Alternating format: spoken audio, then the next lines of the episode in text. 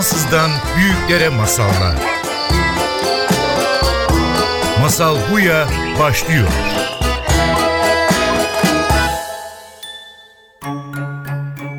Masal Buya'ya hoş geldiniz. Ben Judith Lieberman ve masallardan, mitlerden, anlatmanın gücü ve hikayelerimiz hakkında sohbet etmek için bir konukla beraberiz.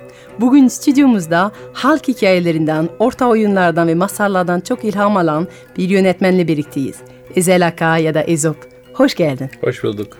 Ve şimdi Ezel ilk soruyla başlamak istiyorum. Sen çocukken masal dinledin mi? Sana anlatılmışsa hangi masal hatırlıyorsun? Kim anlattı? Var mıydı senin çocukluğunda böyle bir masal için bir yer var mıydı? Şimdi bizim ailede böyle e, özellikle anne tarafımda derin bir sanatçı, oyuncu damarı var. E, daha çok yaşlılardan değil, abilerimizden falan, e, oyuncu olanlardan falan. Çok masal ve hikaye dinledim ama ben de çok meraklıydım. Mesela Hayali Küçük Ali. Hmm, onu Ee, bilmiyorum. Hayali Küçük Ali e, son en iyi Hacivat Karagöz oynatıcısı ve yazarıdır, derlemecisidir diyelim. Bu tabii mahlası yani gerçek ismi değil. Onun radyoda programları olurdu. Yani radyoda Hacivat hı. Karagöz oyunları. Bugün bildiğimiz oyunlar gibi değil. Çok daha hani büyüklere yönelik denebilecek oyunlardı. Ben paso onları dinlerdim. Yani hiç kaçırmazdım. Kaç yaşındaydın? Herhalde 6-7 yaşından Bu benim başlayarak. çok ilgimi çekiyor çünkü sürekli böyle bir şey yapıyoruz aslında. Eskiden masallar yetişkinlere yönelikti yani. Ve oyunlar ve bunlar hepsi. Zaten bu masal kavramı bir biraz başımızın belası oldu. Yani herkes masal deyince çocuklar için yapılan bir şey gibi anlıyor. Aynen. Masalı böyle bir daha bir tanımlamak, hepimizin anlaşacağı bir şey haline getirmek lazım. Biz de zaten o programda o yüzden büyükleri masal sürekli diyoruz ama aslında büyükleri masal değil. Büyükleri de masal yani. Büyükleri masal anlattığımız zaman çocuklar da dinliyor. Senin söylediğin Din- o yüzden dinleyebilir ilginç yani. ama işte ne olursa olsun bir anlatıcı seyircisini seçer. Çocuklar varsa aynı hikayeyi başka türlü anlatır. Büyükler varsa başka türlü anlatır. Çünkü esas olan anlatıdır, hikaye değildir anlatıcı için. Evet. Dolayısıyla son derece pornografik masallar da var. Bunlar Aynen. kimin için? Yani Nasrettin Hoca fıkralarının eski tarihi Korkut Boratav'ın yayınlanamayan bir kitabı vardır bu konuda. Onlara baktığınız zaman ya onları çocuklara anlatmaya falan imkan yok. Hatta büyüklere anlatmak bile tehlikeli. Peki bunlar mı senin en çok seninle beraber kalan bu e, Hacivat ve Karagöz masallar mı? olur? Onlar tabii onların arasında erken yaşta bir kitap bombardımanına uğradım. E, iş sevdim de işte o zaman Milliyet Sanat'ın kitapları vardı. Eski masallar, romanlar, çeviriler, uyarlamalar. E, çok okurdum ve ben erken bir yaşta da masal hikaye yazmaya başladım. Ya bunlar küçük küçük şeyler tabii yani edebi bir değeri olan bir şey değil ama o yaşta bir çocuk için e, iyi bir şov idi. Süper. Bu sayede takdir ediliyordum. Herhalde onun gazıyla da devam ettim. Onlar sana e, okutturuyorlardı mı, anlattırıyorlardı Yok mı? oku, okuma işte 7 yaşından itibaren okumayı öğrendim ve kendim okuyordum yani resimli bilgiden başlayıp e, Keloğlan e, kitapları da çok benim için cazipti ve benim hani çocukluk kahramanım da Rüştü Asyalı'dır. Yani ben onu bir kahraman olarak gördüm hayat boyu da öyle göreceğim doğruyu söylemek gerekirse Rüştü Asyalı belki hatırlayanlar vardır. Şimdi e, Ankara'da yaşıyor. E, Keloğlan'ı oynardı. Bütün Yeşilçam filmlerinin Keloğlan'ı Rüştü Asyalı'ydı kel falan değildir yani gayet saçlı sakallı bir insandır ama orada da hem filmlerde hem okuduğum öykülerde bugünkü çocuksuluğun çok daha ötesine geçen bir olgunluk vardı. Şimdi çocuklar için yazılan yapılan şeylerin hepsi çocukların asla ilgi falan göstermeyeceği kadar düşük, basit ve devamlı öğüt içeren. Yani Evet, orada masal dediğin yalnızca öğüt vermek için anlatılır gibi bir hastalıklı Evet. e, bakışın ürünü şeyler. Şimdi çok hoşuma gidiyor yani Keloğlan'dan direkt girdin. Çünkü bugün senin için seçtiğim masal zaten Keloğlan'dı. Evet, evet. Ve merak ettim yani e, senin çok seveceğin bir masal olduğunu, bir masal grubu olduğunu ya da bir masal karakter Evet. olduğunu tahmin etmiştim. Senin için Keloğlan kim? Neden o kadar önemli? Şimdi ben tabii çocukken başka, şimdi başka. Çocukken dinlediğim hikayeler e, bir kısmı tabii ki yeni yazılmış hikayelerdi. Bir kısmı aslında Keloğlan, Kelçe olan, Keleş olan veya bunun gibi bir yığın ismi olan bütün Asya'dan e, Balkanlara kadar hikayeleri yazılmış. Hatta bir takım efsanelere konu olmuş e, bir karakter bu. Aynı Nasrettin Hoca gibi, Hacivat Karagöz gibi hep kökenleri aslında bildiğimiz tarihin çok daha öncesine giden ve bütün coğrafyaları dolaşan hikayeler. Çünkü hikayeciler geziyor. Yani bugün Evet. İtalya'da da burada dinlediğimiz hikayelerin benzerlerini duyuyor olmamızın bir nedeni var. Hikayeciler seyahat ediyorlar. Evet. Neredeyse o zamanın interneti onlar. Evet ve zaten Carolan birçok masalları ben Fransız versiyonları biliyorum.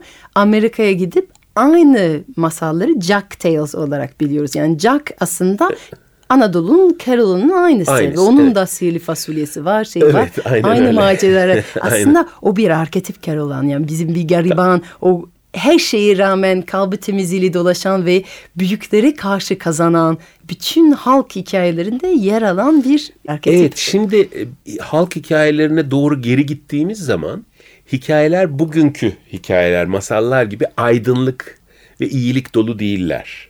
Daha karanlık şeyler var. Keloğlan da öyle. Keloğlan müthiş bir sahtekar. Bir yandan. Ay, evet. Ama iyi bir şey uğruna sahtekarlık yapıyor. Ama bazen de kızı elde etmek için. Evet. Zenginlikleri elde etmek için yani küçük adamın tilkiye dönüşmüş hali. Schweik da öyledir mesela. Evet. Schweik da sevilecek bir karakterdir. Ama çareyi kendisine eziyet edenleri oyuna getirmekte bulur. Dolayısıyla oyuna getirme kafası olan bir varlıktır. Ee, bu çok böyle ilginç bir şey yani incelendiği zaman sosyal psikoloji, antropoloji açısından çok önemli veriler var içinde yani. Bir halk niçin böyle bir şey yaratmış? Aslında Amerika'da Kokopeli var. Bu e, oyun oynayan bir tanrı var. E, Kizillilerin. Ona trickster diyorlar. Türkçesi ne olur? Trickster şakacı mı? Trickster. Trickster'ın Türkçesi- Hilebaz. He, hilebaz karakteri aslında. O hilebaz karakterler her kültürde var. Yalan da söyler, hırsızlık da yapabilir ama her zaman dediğin gibi yani aslında büyükleri karşı başka nasıl çıkacak halk mantığında ve iyilik kesin yani damardan bir kötü niyeti yok. Yani aşk olabilir e, niyetlerinden biri ama her akıl kuranlar aslında çok akıllı olduğu için sevmekten başka hiçbir şey yapamıyoruz. Hala bugün bizim yaşayan karakterler var böyle sevdiğimiz aslında yasa dışı bazı şeyler yapıyor olabilir. Bazı hackerler örneğin çok star oluyorlar. Biz onları seviyor ama yaptıklarının tamamen kötü olduğunu yani yanlış yöntem ama doğru uğruna olduğu zaman halk sever yani o karakterleri. Ya de- bunların hepsi gerçekten kategori olarak otorite karşısında ezilenin kendini savunma şekli diye bunu basitçe Evet. bütün kültürlerde bu var. Yani hatta bazı kültürler Saturnalia falan diye festivaller icat etmek zorunda kalmışlar. Çünkü o gün her şeyi yapmak ve bütün krallara hakaret etmek serbest. Senede bir gün ama. Bunu Bir yapmaz. Nisan, bir Nisan evet, öyle. Aynen yani. öyle. Nisan'dayız. Bunu yapmazsa toplum patlar diye her toplum zamanında arkadaki toplumlar bile böyle bir çare bulmuşlar. Masallar bu işe yarıyor. Evet. Şimdi sen yönetmen ünvan kullanacağına genellikle Evet. anlatıcı ünvan kullanıyorsun Evet. değil mi? Yani bu çok hoşuma gidiyor. Çünkü ben masalcı olarak çoğu zaman şey diyoruz. Biz masalcıları bize en yakın olan mesleği de yönetmen olduğunu söylerim. Sadece bizim çok büyük bir farkımız var. O da bütçeler oluyor. Yani Yok bir fark daha var. Ekip. ekip bütçe evet. aynen. Yani neden bu bunu tercih ediyorsun? Şimdi ben e, uzun süre böyle düşündüm. Benim arkadaşlarım, meslektaşlarım e, özellikle Amerikan sinemasında, Avrupa sinemasında gördükleri bir e, adlandırmayı kullanmaya başlayınca biraz uyandım. Yani bir Hasan Hüseyin bilmem ne filmi diye bir hani filmlerin başına hep böyle şeyler yazıyorlardı. Halbuki bu bir aidiyet yani o mal benim demek o. Yani bir mülk sahibinin tavrı bu. Halbuki tek bir anlatıcının olduğu anlatıların dışında sinemada özellikle birçok anlatıcının bir arada olduğu, bir tane ana anlatıcı tarafından onların e, organize edildiği bir yapı var. Yani bir sahiplik ilişkisi değil. Bu çok bana ahlak dışı geldi. Çünkü yeryüzünde üzerinde onu üreten insanların hepsinin birden adının olduğu tek bir ürün var. O da sinema. Evet. Son jenerikte. Üstelik de hukuken mecburi değilsiniz. Yani bu bir gelenek. Bütün o işi üretenlerin adı yazıyor. Yani arkada böyle bir jenerik varken sen nasıl kalkıp da bu benim malım diyebilirsin. Bu zaten yanlış anlamaya da neden oluyor. Bir anlatı izliyoruz biz. Anlatıyı bize getiren kişi. Yani onun tarafından yapılan bir anlatı izliyoruz. Doğrusu bu. Onun için directed by diye bir başka İngilizce terim daha vardır. Bu konudur. Directed buy'ı e, mal benim'e çevirmişiz biz. Ben bunu istemedim. Bu birincisi. İkincisi yaptığımız işi doğru tanımlayalım istedim. Biz bir şey yönetmiyoruz yönetmen dediğimizde. O da yanlış bir kelime. Yani direct etmekle yönetmek yani manage etmek başka şeyler. Biz bir yönetici değiliz, biz talepçiyiz. Ekipten bir şeyler talep ediyoruz. Onlar bir araya geliyor, oluyor anlatı. Dolayısıyla o da yanlış bir kelime. Meselenin özüne inmenin vakti geldi. Yüzyıllık bir sinema tarihi var. Özünde, en temizinde bizim yaptığımız iş anlatıcılık. Bu he's a good storyteller diye mesela böyle bir artık kavramsallaşmış İngilizce'de bir e, kelime var. Yani biz anlatıcıyız. Anlatıcı da şu demek. Aslında hikaye değil anlatı önemli demek. Anlatıcı size bakar. Çünkü biz her film sen de yapıyorsundur. Çıktığın zaman bir kitlenin karşısına o kitlenin kim olduğunu hissetmeden anlatamazsın. Sesinin tonu değişir, kıkırdamalar seni yönlendirir, daha da ileri gitmeye karar verirsin. İşte ama onu merak ediyorum. Bir filmci bunu nasıl yapabilir? Bir- Çünkü Evet. ben radyoda bile anlatmadığımı söylüyorum. Çünkü dinleyicilerimin tepkileri alamıyorum. Evet. Ama sahnede olduğu zaman dediğin gibi her şey değişir. Yani dinleyicileri koklama fırsatım oluyor ve o an masal büyüyor, küçülüyor, daha komik oluyor. Yani bir gece bir masal herkesi ağlatırken bir sonraki gece herkes kahkahayla bunu karşılaşıyor Ah, ve masal komik olur. Ama filmde tabii ki o Karşında e, seyirci yok. Bu çok büyük bir zorluk. Bu zorluğu aşmak için birçok şey yapıyoruz. Bir kere şu tam öyle değil. Yönetmenle set arasında yani oyuncuları arasında bir ilişki var. Bir kere Evet. Yönetmen oradaki oyuncuların tek seyircisi. Böyle bir ilişki var. Ve oyuncular o yüzden hep dönüp dönüp oynadıktan sonra yönetmene bakarlar oldu mu diye. Ve onun beğendiğini hissederek oynarlar veya beğenmediğini hissederek oynarlar. Böyle bir küçük niş var orada. Biz ne yapıyoruz? Çağlar boyunca yani 100 yıl boyunca tiyatrodan gelen hatta bir gelenekle öğrendik ki seyircimiz yani bizim anlattığımız hikaye dinleyecek bir seyirci var. Bir kere bunu biliyoruz. Türkçe mi yapıyoruz filmi? Demek ki Türkiye'li seyirci. Hikaye kime hitap edecek? Mesela komedi ise başka, e, politik entrika ise başka, korku filmi ise başka. Gençler mi? Hafif orta yaş üzeri insanlar mı? Kadınlar mı? Bunları biz hikayeyi anlatmaya karar verdiğimizde hissediyoruz, tahmin ediyoruz. Geleneğe de bakıyoruz. Yani daha önce yapılan filmleri kimler izlemiş? Bu artık bir insiyak, bir içgüdü gibi. Yani bunu oturup her filmin başında bir Evet. istatistik yapıyor değiliz. Ama hissediyoruz. Bütün anlatıcılar da seyircisinin kim olduğunu hisseder, bilir. Hangi hikayeyi kime anlatırsa kim dinleyecek onları bilir.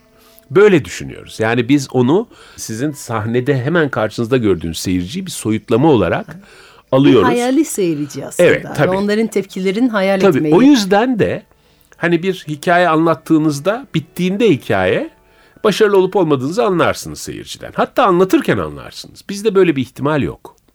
Biz o yüzden ya seyirci acaba neyi beğeniyor sorusu 100 yıldır sinemacıların, yapımcıların kafasını kurcalayan hiçbir cevabında oluşmadığı bir şeydir. Ve Çünkü çok e, acayip aslında hikayeyi anlatmaya bitiriyorsun, gönderiyorsun odalara ve orada bir hafta boyunca acaba ne diyecekler gibi Evet, bir hatta tepki daha bekliyorsun. da ağır bir şey söyleyeyim. Tam öyle de değil. Biz hikaye anlatmaya karar verdiğimizden hikaye seyirci tarafından izlenir hale gelene kadar minimum bir yıl geçiyor. O da doğru.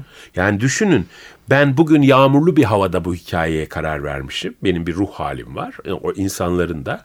Ama bir yıl içinde bir yığın şey değişmiş. Evet.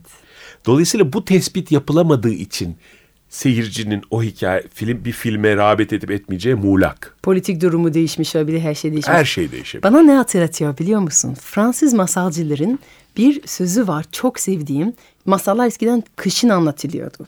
Yani çünkü yazın çalışırsın. işi yok. kış iş yok. Masalların mevsi ve e, şey diyorlar. O kış öyle soğuktu ki masalcıların masalları havada donmuştu. ve Hiç kimse onları dinleyememişti.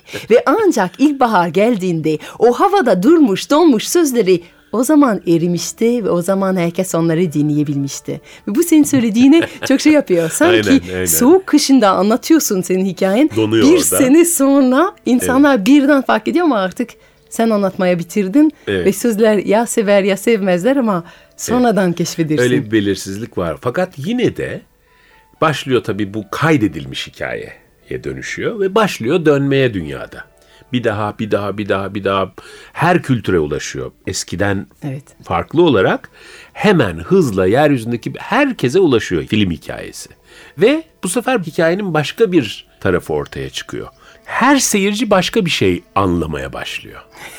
Ve biz bundan haberdar oluyoruz yine internet sayesinde şudur budur. Eski masalcıların yaşayamadığı bir başka şeyi daha yaşıyoruz. Daha fazla geri bildirim, daha geniş. Biz anlattığımız hikayenin etkilerini tahmin edemiyoruz aslında. Hiçbir zaman edemeyiz. Bir amacımız vardır ama etkinin ne olduğunu tahmin ed başka hikayeler yazılmasına neden olacak bir etki çıkıyor. Bambaşka yorumlar çıkıyor. Yani bu kültür için anlattığımız bir hikaye bir başka kültürde ya hiç sevilmeyecek bir hikaye oluyor ya çok ilginç tepkiler uyandıran bir hikaye olabiliyor. Bu da mesela bizim masal anlatma geleneğimize bu yüzyılda eklediğimiz özel bir başka durum. Evet. Şimdi bir başka bir, bir konudan senin Hacivat ve Karagöz e, filmin var. Çok sevdiğim iki karakterler. E, senin zaten öyle. Bir de ben duyduğum efsaneye göre onlar inşaatçılardı. Yani böyle bir efsane duydum. İnşaatçılardı ve böyle miza, hikaye anlattıkları için inşaat, cami inşaatı o kadar çok yavaşlattılar ki o nedenle idam edildiklerini söylediler aslında verim azaldıklarını. Biraz bu benim için modern çağdaki masalcılara yapılan bir eleştiri gibi geliyor. Yani çünkü modern çağ hep verim, hep daha hızlı, hem odaklanalım, iş gitsin, daha çabuk ve o zaman şey oluyor. Hani mizah, hani bir çay içip bir şeyler anlatmak, sanki buna vaktimiz yok. Modern çağ bunu çok söylüyor yani. Benim masal dinleyecek vaktim yok. Böyle çay içip sohbetleri vaktim yok. Modern çağda o verim varken o kapitalist e, sürün içinde sence masalcıları yer var mı? Ya da Hacivat ve Karagöz gibi e, onları idam ediyor muyuz? E, vakit harcıyorlar diye. Şimdi Hacivat Karagöz öyküsünde bu senin bildiğin şeyi ben de herkes biliyor zannederek filmi yaptım. Zaten filmin batmasının nedenlerinden biri de herkesin bilmediğinin ortaya çıkması. Yani Hacivat ve Karagöz diye bir tip var. Bunların neden öldürüldüğü, ne demek öldürüldü? Yani çizgi roman karakteri nasıl öldürülür gibi bir şeyle geldiler. Ee, tabii ki efsane bu ve bu efsane bize bir şey diyor. Aslında gerçekle alakası yok. Başka bir gerçekle alakası var. O da şöyle diyor. Biz seyirciler biliyoruz ki e, istiyoruz aslında eleştirilsin, ironi yapılsın, hiciv edilsin ama ben etmeyeyim, mizahçı etsin onun da sonu kötü olur. Soytarı biraz yani Evet, do- aynen. doğruları söyleyen o, soytarı. Yani biz izin veriyoruz ama tehlikeli bunlar. Nitekim mizahçılar, karikatüristler bugün mesela dünyada çok popüler karikatüristlere saldırmak. Her zaman mizah ileri gittiğinde politik hale geliyor. Mizahçı politik olmasa bile. Söylediği şey toplumsal çalkantılara neden oluyor ve siyah, politik bir şeye dönüşüyor.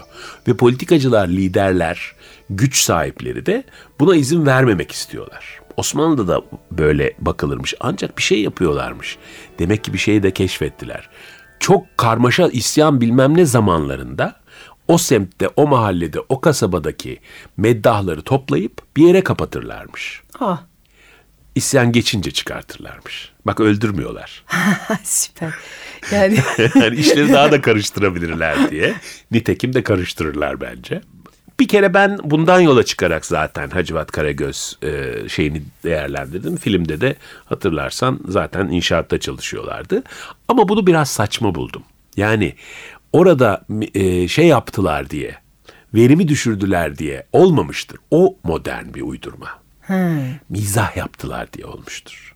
modern anlaşma mı yoksa o zamandaki bahane mi Bu acaba? açıklama modern. Ha. Efsanenin böyle açıklanması. Çünkü efsane dedim bir daha yazılıyor, bir Evet, daha yazılıyor, evet. bir daha yazılıyor, bir daha yazılıyor. Modern zamanın şeyi bu. Verimi düşürdüler, oranın çal. Hayır diye düşündüm. Büyük ihtimalle yaptıkları espriler birilerine dokunmuştur. Mizahçı dedim böyle olur. Onun için de o öyle Bahaneydi. onun için de filmde zaten e, yaptıkları espri şov diye para kazanmak için yaptıkları esprili gece aslında kafalarını yiyor. Bir soru daha sormuştun. E Acaba- şey dedim yani bu modern çağında Dinliyor mu insanlar? Masalcıya de- yer var mı? masalcıya yer var mı? Ben bunu pesimist bir mızırdama olarak görüyorum bu sözünü. Tam tersine hikaye anlatıcıların çağındayız. Gerçek anlamda daha önce hiç olmadığı kadar hikaye anlatıcıları çok popüler. Her yere ulaşıyorlar. Herkes sürekli hikaye dinliyor. Gazetecilikten dinliyorlar. Televizyon dizilerinden dinliyorlar. Sürekli olarak üretilen, muazzam bir şekilde üretilen e, viral videolardan öğreniyorlar. Kitaplar yeryüzünde hiçbir çağda olmadığı kadar çok satıyor. Evet. Yani Aslında her hikayeler her ye- yerde. Yeryüzünde diyorum yani. Bir dünyanın radyo. bir bölümünde daha az kitap satılıyor olabilir. Radyolar herkese ulaşıyor. İnternet büyük bir hikaye kutusu ve hikayenin ne olduğunu bu sayede anlıyoruz. Harika. Bu kadar yoğunlaştığı zaman anlıyoruz ki hikaye bizim varoluşumuz, toplumsal varoluşumuzun bir yapı taşı. Hikaye olmadan toplum diye bir şey olmuyor. İlk meslek o bildiğiniz meslek değil. Anlatıcılık. Anlatıcılık yoksa meslek diye bir şey yok zaten. Çünkü toplum diye bir şey yok. Anlatılan hikaye dağınıkları bir araya topluyor. Hatta e, bakıyor bunlar aslında bir arada hareket ediyorlar. Hepsi birden mamut avlamaya gidiyorlar. E, Konuşmada da bahsetmiştim. Şimdi mamut avı aç bir topluluğu bir araya getiriyor değil mi? Orada alıyor. Ama hikaye olmasa onlar etlerini alırlar giderler. Birisi oturuyor diyor ki yahu ne güzel av oldu. Başlıyor anlatmaya. Hatırlayalım sen bilmem bakalım. neyi yaptın. Onu sen aldın böyle ettin bilmem ne. Kahramanca davrandın. Bir de övmeye başlıyor çünkü ekmek verecekler ona da biraz Evet. överse. Yani bakıyor orada üç tane Evet. e, hani eti bol olan adam var. iki kemik de ona çünkü Oo. ayağı sakat yani. Hani Evet. zayıf bir tip. Çirkin. Gadır kutur bir sesi. Aksanlı ağır aksanlı Evet. konuşuyor. Kesinlikle. Mesela. Fakat hani yerini bulmuş, zamanını iyi tespit etmiş, görünür bir yere çıkmış ve başlamış hikaye anlatmaya. O kadar eğlendiriyor ki onları. O kadar romantize ediyor ki bazen. Ama gerçeği bir de gizlemek hayatlarına anlam katıyor. e, Yani gerçe- biz bunu birden yaptık. birden yaptığı şeyin bir anlamı olduğunu düşündürtüyor ona. Evet. Böylece onlar bir araya geliyor. Bir dahaki ava da birlikte gidiyorlar. Onları birleştiriyor. Ve orada masalda anlatılan şeyler kahraman daha da kahraman oluyor. Bir önceki masalda o anlatıldı çünkü. Böylece toplum olunuyor. Ondan sonra meslekler doğuyor. İlk meslek yani bir toplumun içinde onu toplum yapan ilk meslek o toplumun hikayesini anlatan kişinin mesleği. Böyle bir hikaye duymuştum. Ee, Rusya'dan bir tane politik mahkum. Normalde politikçiler politiklerle beraber işte ötekiler ayrı tutuluyordu ama bu adam niyeyse bir tane hücreyi koyuyorlar ve onun dışında başka politik mahkumları yok. Çok zayıf, entelektüel bir tip. Orada işte katil, hırsız falan böyle ama alaka olmayan sana çoğu e, eğitimi yok. Ve herkesin bir rolü var bu hücrede. Herkesin bir statü var. Herkesin bir şey var. Bunun hiçbir şeysi yok. O yüzden herkes onu dövmeye başlıyor. Herkesin altında kalıyor. E nasıl hayatta kalacak diye merak ediyor gazeteci. Dediğin gibi yani gazeteciler, masalcılar insanlara dışarıda olan şeyleri anlatmaya başlıyor. Ve gün boyunca olan o olaylar yorumlayıp, değiştirerek, mizah ile, fikirle anlatıyor. Birden bir yere oluyor. Yani o Bu bizim... gerçek bir hikaye. Bu gerçek bir hikaye. Ya bu çok muazzam metaforik bir Ve hikayeymiş. böylece hayatta kalıyor bu hücrenin içinde. Evet. Çünkü onun rolü var. Dediğin gibi o hücreye bir topluma dönüştürüyor. Hikayelerle anlam katıyor, rol veriyor. Ee, ve bu onu koruyor. Fakat hakikaten bunu şunu vurgulamak isterim. Bu çağ hikaye anlatıcıların altın çağı. Gerçekten. Ve herkesi de hikaye anlatıcı olmaya teşvik eden. Çünkü hikaye anlatıcısı bir yandan başka hikayeler de anlatılsın diye uğraşır. Yaratır onu, ilham verir. Çünkü o hikaye seyircilerden biri de alıp çocuğuna anlatacak. Evet. Başkasına hem anlatacak. yayılıyor hem de aynı zamanda hikaye duyduğumuz zaman içimizdeki hikayeler uyanıyor. Uyanıyor, Ben hep evet. şey diyorum yani benim bildiğim belki bin tane hikayem var, masalım var. Ama hemen bir masal anlat desen aklıma bir şey gelmez. Ama bana bir masal anlatırsan hemen peşine anlatacak başka bir şey bulurum. Aynen öyle, Yani evet. o aslında bir zincirleme ilişkisi olan bir e, şey. Evet. Programımızın e, sona doğru geliyoruz. O yüzden e, siz sormak isterim. Anlatıcı olarak yeni projeleriniz var mı? Ben de o o sorulsun diye bekler anlatıcı. Ya bize anlatacak bir hikayen var mı deyince anlatıcı böyle ölüm döşeğinden kalkar. Şunu da anlatayım da öyle öleyim. Birçok yönetmen de böyle kendi çekeceği filmleri anlatmaktan çok hoşlanır. Yeryüzünde bütün yönetmenler için geçerli neredeyse bu. Ee, ben şimdi hem konumuzla da ilgili olarak bu masal denen konu üzerine hani Ezer Akay masal anlatır falan kastedileni iyi anlayamıyorum ya beni yanlış anladıklarını falan düşünüyorum. Ama buna rağmen bu sözü doğru çıkarayım diye bu sefer hakikaten adı masal olan bir e, hikaye üzerinde Gürsel Korat'la birlikte uğraştık. E, Keloğlan masallarından ilhamla yani kızı elde etmek ya da kötülüklerden korunmak için kaçan, dolaşan, gezen bir Keloğlan ve bal kız hikayesini e, alıp yaşlı anneannesi olan bir karakter yarattık. Bu kel değil. Tek kusuru Keloğlan'dan farkı o. Senden beklemezdim. Kel beklerdim kel olanı. ya şimdi kel koysam kendi reklamını yapıyor derler. O kadarına da gerek yok. Yeteri kadar keller ünlü oldu artık. Problem kalmadı yani. Kellik ayıp olmaktan çıktı. Moda oldu. Gayet iyi oldu. E, Aşçı ve Prenses diye bu yaz sonunda çekmeyi planladığımız bir masal yazdık. E, gerçekten bir kervansaray aşçısı bizim Keloğlan adı İskender ve bir Hazar prensesi kervansaraya geliyor kötülerden kaçmaya başlayınca bizim e, Keloğlan İskender de onu kurtarıyor ve başlıyorlar kervansaray kervansaray padişaha ulaşmaya çalışarak maceraların içinden geçiyorlar. Hmm. Aynı Keloğlan gibi ilginç fantastik karakterlerle karşılaşıyorlar. Bunlar da aslında bizim Anadolu masallarının içindeki Deli Dumrul'la karşılaşıyorlar, Tepegöz'le karşılaşıyorlar. Anadolu'daki başka kültürlerin masallarının da içinden geçiyorlar altın boynuzlu alageyik var. E, işte beyaz kurt var. E, Hızır var. Şudur budur. Bunlarla birlikte şamlar, kamlar var. Bunların içinden geçerek sonlarına ulaşıyorlar. Böyle bir yani çocukların izlemesinde benim gözümde hiçbir sakınca yok.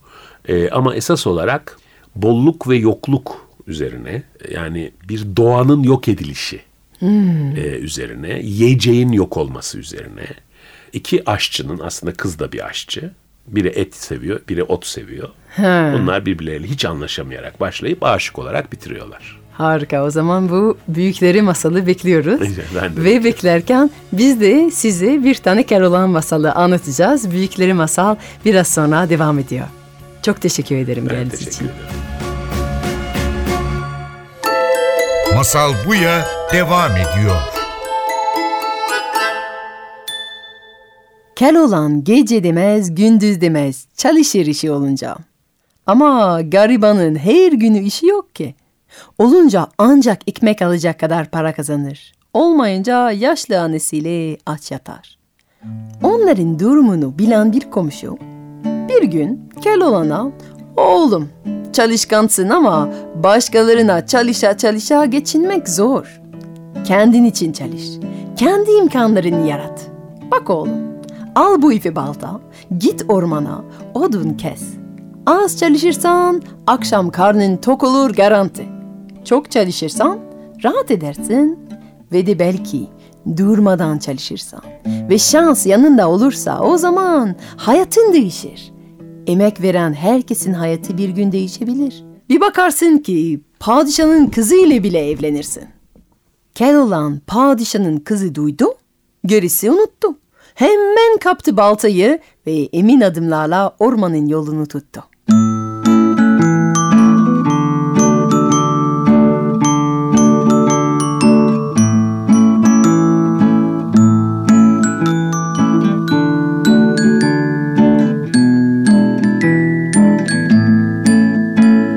Durmadan, dinlenmeden üç gün boyunca odun kesti. Kolları kopuncaya kadar ağrısa da devam etti.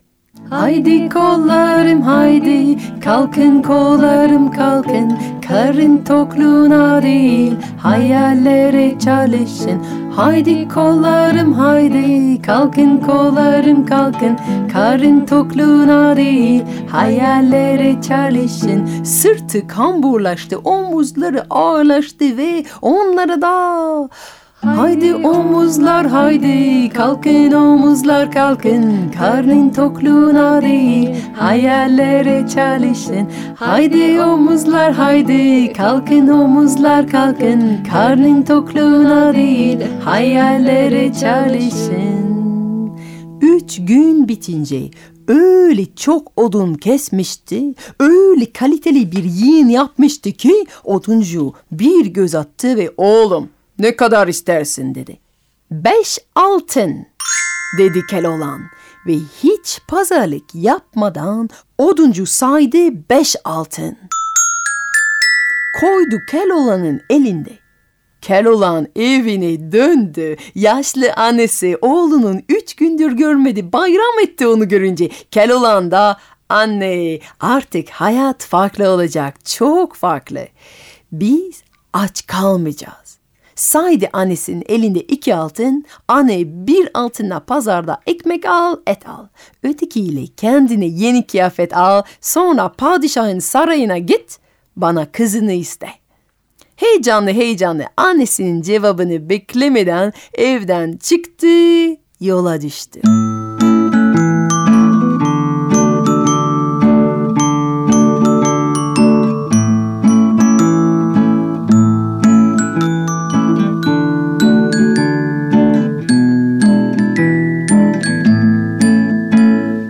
Biraz ileride nehir kenarına geldi. Orada bir adam bir kediyi tutup onu suya batırıp çıkartıyor. Kardeş ne yapıyorsun? Kedilerin sudan hoşlanmadıklarını bilmiyor musun? Aman oğlum saf mısın?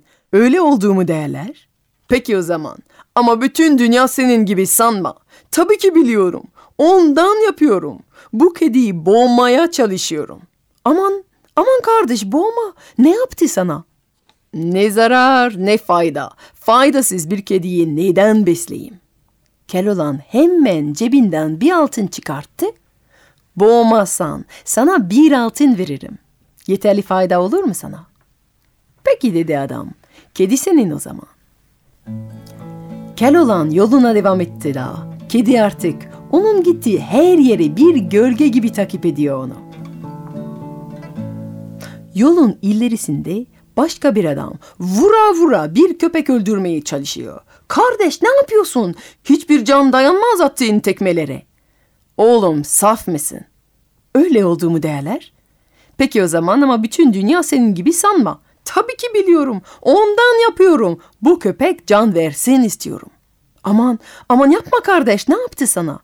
Ne zarar ne fayda. Faydasız bir köpek. Neden bende kalsın ki? Keloğlan hemen cebinden bir altın çıkarttı. Bırakırsan sana bir altın veririm. Yeterli fayda olur mu sana? Peki dedi adam. Köpek senin o zaman. Ve Keloğlan yoluna devam etti. Bu sefer peşinde hem kedi hem de köpek takip ediyor. Yolun biraz ilerisinde yaşlı bir teyze bir yılanın kafasını büyük bir taşla ezmek için el kaldırdı. Yapma teyze ne yaptı sana yılan bırak gitsin. Yılan sevmem. Hiç sevmedim de hiç sevmeyeceğim. Peki bir altın versen bırakır mısın onu? Peki dedi yaşlı kadın. Bir altın için gitsin. Ve Keloğlan devam etti. Cebi boş artık ama zaten buna alıştık. Çok dert etmiyor. Ve peşinden kedi, köpek ve yılan geliyor. İçinden üç para gitti ama üç can kurtardım. Gitsin para. Ne olacak dedi. Arkasından gelen yılan Keloğlan'ın bu iç düşüncesini duydu ve onunla konuşmaya başladı. Eh Keloğlan, sen öteki insanlara pek benzemezsin. Paradan fazla cana önem verirsin. Bil ki ben herhangi bir yılan değilim. Yılan kralının tek oğluyum. Benimle babamın yanında gelirsen, babam bana yaptığın fedakarlığın karşılığında bir ödül verir. Sırtıma bin, seni yanına götüreyim. Ve yılan beyaz bir ata dönüşü verdi birden. Keloğlan bindi sırtına, kedi ve köpek de atladı arkasına. Artık Keloğlan'dan ayrılmak istemiyorlar. Üç gün gittiler ve indiler. Yerin altında yılan kralın sarayına vardılar. Girmeden önce attan yılana tekrar dönüştü ve Keloğlan'a bir uyarıda bulundu. Bak, babam benim için yaptıklarını öğrenince sana bir ödül vermek ister. Sen de ki diliniz altındaki mührü isterim. Başka bir şey kabul etme. Unutma.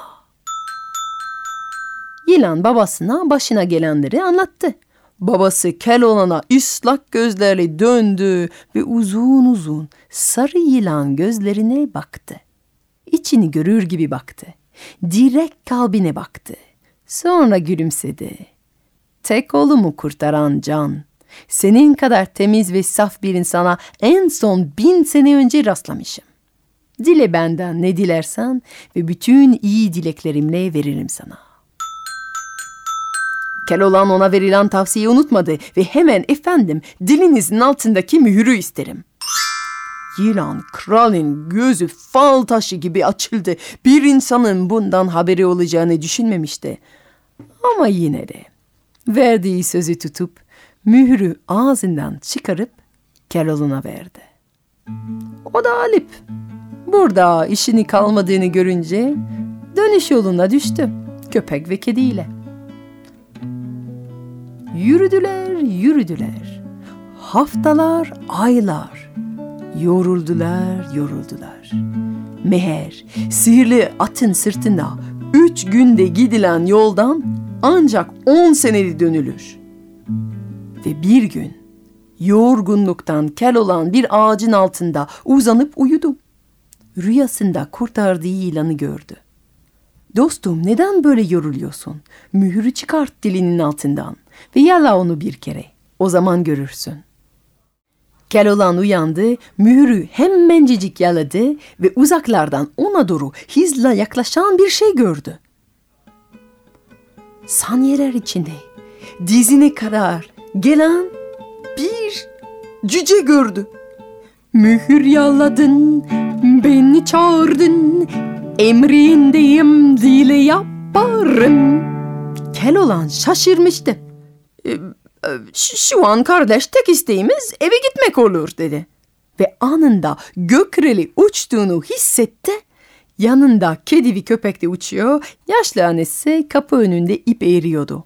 Yüzü ağlamaktan kuru kayısı gibi büzüşmüştü. Oğlunu göklerden düştüğünü görünce gözleri inanamadı. Sonra ona sarılıp bayram etti. Keloğlan annesinin halini görünce hemen mühürü yalayıp cüceden bir bayram sofrası istedi ve belirdi. Beyaz örtü üstünde üzümlü dolmalar, kuzu safranlı pilav, sütlaç, şerbet. Annesi ve Keloğlan oturup afiyetle yediler.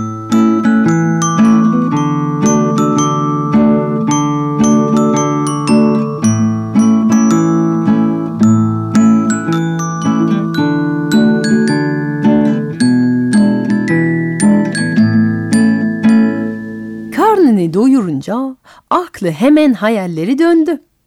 Anne, hayatımız artık çok farklı olacak. Yarın git, padişahın kızı istesene bana. Annesi daha yeni Keloğlan'a kavuştu. Onunla tartışacak değil ya. Pek ümidi yok ama yine bir sonraki gün yeni kıyafetlerini giyip gitti saraya. Ama bir fakirin yeni kıyafetlerden ne olur? Saraya gelince herkes onu dilenci zannetti. Kapıda muhafizler eline beş kuruş verip onu yolamaya çalıştılar ama yine de oğluna söz verdiği gibi ısrar edip ve giriş kapısından geçip padişahın huzuruna gitmeyi başardı. Padişahın önünde gelince saçını düzeltiyor, çenesi yüksek, sırtı dik durmaya çalışıyor ama ne yaparsa yapsın yine de padişahın gördüğü saçı süpürge, kambur, dişsiz, yaşlı, fakir bir kadın. Ve anlatmaya başlıyor. Efendim, siz zengin, e, biz fakiriz biliyorum. E, siz güçlüsünüz, biz de güçsüzüz. Onu da biliyorum. Ama hayatta bundan önemli şeyler var. O da nedir? E, aşk ve mutluluk değil mi? O yüzden gelin, unutalım aramızdaki farkları ve iki gencin mutluluğu düşünelim. Oğlum kel, kızınız güzel. Ama kel olduğu kadar akıllı, cömert ve çalışkan. O nedenle Allah'ın emri peygamberin kavliyle güzel kızınızı kel olanıma isterim. Bütün saray sessiz oldu. Doğru mu duymuşlardı? Herkes nefesini tutup padişahın tepkisini bekliyor. Böyle bir cüret cezasız kalamaz. Onu herkes bilir. Ama şans o ya. O gün padişahın önünde onu güldürecek hiçbir şey gelmemişti ve içinde bir karkaha çıkmak için bir fırsat beklemekteydi. Bunu duyunca padişahın boğazından neşeyle çıktı ve bütün sarayda yankıladı. Şimdi hepimiz biliriz ki en derinden bir karkaha atmak iyi hissettirir. O nedenle padişah yaşlı, dişsiz kadının hayatını bağışladı. Aman teyze, doğru söylüyorsun. Ne para ne güç. Esas önemli olan aşktır. Varım bu anlaşmaya. Ben oğluna kızımı veririm. Ama aşkını ispatlamak için 40 gün içinde sarayımın karşısına güzel bir saray inşa ettirsin. Onu yaparsa kızım onun olur. Yapamazsa bu kel kafa onun bedenden uçarak ayrılır. Keloğlan'ın annesi ağlayarak saraydan ayrıldı. Oğlunu mutlu edeceğini düşünürken şimdi 40 gün içinde saray yapamazsa onu kaybedeceğini öğrendi. Perişan halde eve gelip Keloğlan'a olanları anlattı. Keloğlan da seviniyor, teşekkür ediyor. Yaparız padişahın istediği sarayı. Hem de bu gece olur. Mühür yalayıp cüceyi çağırıyor. Ve padişahın sarayını müştemilatta çevirecek bir saray inşa edilmesini söylüyor. Sabah padişah uyanınca gözlerine inanamıyor. Gecenin karanlık saatlerinde sarayın karşısında on kat büyük, kristal pencereli, sedeften duvarlı parlayan bir saray belirdi. Ve tabii ki o sabah padişahı ziyaret eden ilk kişi Keloğlan'ın ta kendisi. Padişah, aferin sözünü tutmana sevindim ve ben de sözümü tutmak isterim. Yalnız eğer kızımla evleneceksen ona layık, dünyada eşi olmayan bir gelinlik isterim. Dikişsiz ve ipsiz, kırk kattan oluşsun ve havadan hafif olsun. Ve de gün boyu renk değişsin. Tabii ki ben de öyle düşünmüştüm. Buyurun hazır zaten diye cevap verdi Keloğlan ve kapıdan cüce girdi kollarında padişahın tarif ettiği elbisesinin aynısı taşıyor. Padişahın gözleri fal taşı gibi oldu. Ve artık kızını Keloğlan'a vermekten başka bir yol olamayacağını anladı. O zaman Keloğlan senden son bir isteğim var. Kızım bundan sonra senin sarayında yaşayacaksa senin sarayını benimkini bağlayan bir köprü yapmanı isterim. Böylece kızım yanıma gelmek istediğinde sokağa çıkmadan gelebilir. Bir sonraki gün kristaldan ve mermerden bir köprü o iki sarayı bağlıyordu ve düğün hazırlıkları başladı. Padişahın kızı merak ediyor. Keloğlan'ın sırrı nedir? Beni gerçekten seviyorsa bana her şeyi anlatır diye düşündü. Ve bir yandan çeyizini sandıkta yerleştirirken Keloğlan'a sordu. Hey kel nişanlım, beni seversen bana sırrını söylemez misin? Senin için hayatımı bile veririm. Sor öğrenmek istediğin ve söylerim. Sana sırrım olmaz. Padişahın kızı sordu ve Keloğlan her şeyi anlattı. Odun, altın, kedi, köpek, yılan, mühür, cüce her şey. Hatta ve hatta bizim saf oğlan mührü ağzından çıkarıp kıza verdi. Herhangi bir ihtiyacın olursa senin yanında olsun. İstediğin her şey olsun. Benim tek ihtiyacım senin mutluluğun diyerek verdi padişahın kızına. Tabii ki Keloğlan bütün dünyayı onun gibi saf zannediyor. Oysa ki padişahın kızıyla konuşurken vezir kapının arkasından dinliyordu. Ona kalsa padişahın kızı bir saftirik garibanla evlenmezdi. Onun kendi oğluyla evlendirmek istiyordu. Bütün bunları duyunca Keloğlan'ı nasıl yok edebileceğini anladı. Keloğlan odandan çıktı Arkasında padişahın kızı yüzünde saf bir tebessümle şaşırmış bir mutlulukla elindeki mühüre bakıp duruyordu. Tek hamleyle vezir odaya girdi ve mühürü kızının elinden aldı. Yaladı ve cüce gelince Keloğlan'ın dünyanın öteki ucunda atılmasını emretti. Sonra padişaha gidip Keloğlan'ın kaçtığını söyleyip padişahın kızı ve kendi oğlunun düğün hazırlıklarının yapılması önerdi. Padişah pek şaşırdı. Keloğlan sözünü tutan, kızına aşık olan birini benziyordu. Ama vezir öyle güzel açıklamalar getirdi ki bütün söylediklerini sonunda ikna olup vezirin önerisi kabul etti. Bütün bunlar olurken Keloğlan'ın başına gelenlerin sadece iki canlı şahit oluyordu. Evet, onu her yerde gölge gibi takip eden kedi ve köpek. Gece, köpek kediyi vezirin sarayına kadar götürdü. Kedi yüksek pencereden vezirin yatak odasına girip uyuyan vezirin burnuna kuyruğunu sürttü. Burnunu öyle bir güzel gıdıkladı ki uyuyan vezire hapşurdu ve mühür ağzından çıkıp uçarak pencereden aşağı düştü. Köpek onu havadan yakalayıp yaladı ve hemen önüne cüce gelince köpek Keloğlan'ı geri çağırdı. Sonra ne oldu diye sorarsanız Keloğlan ve padişahın kızı birbirini kavuşunca bayram ettiler. Padişah da rahatladı, Keloğlan'ı çok sevmişti. Cüce'nin yardımıyla veziri Kaf Dağı'nın öte tarafına attılar ve kırk gün kırk gece bir düğün kutladılar.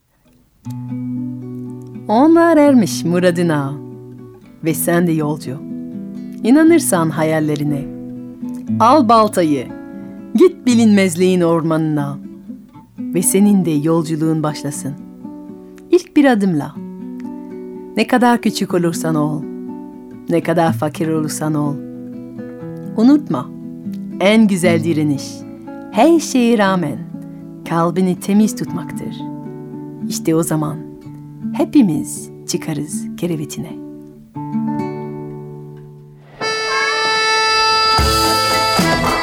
Bir Fransızdan büyüklere masallar. Masal Buya sona erdi.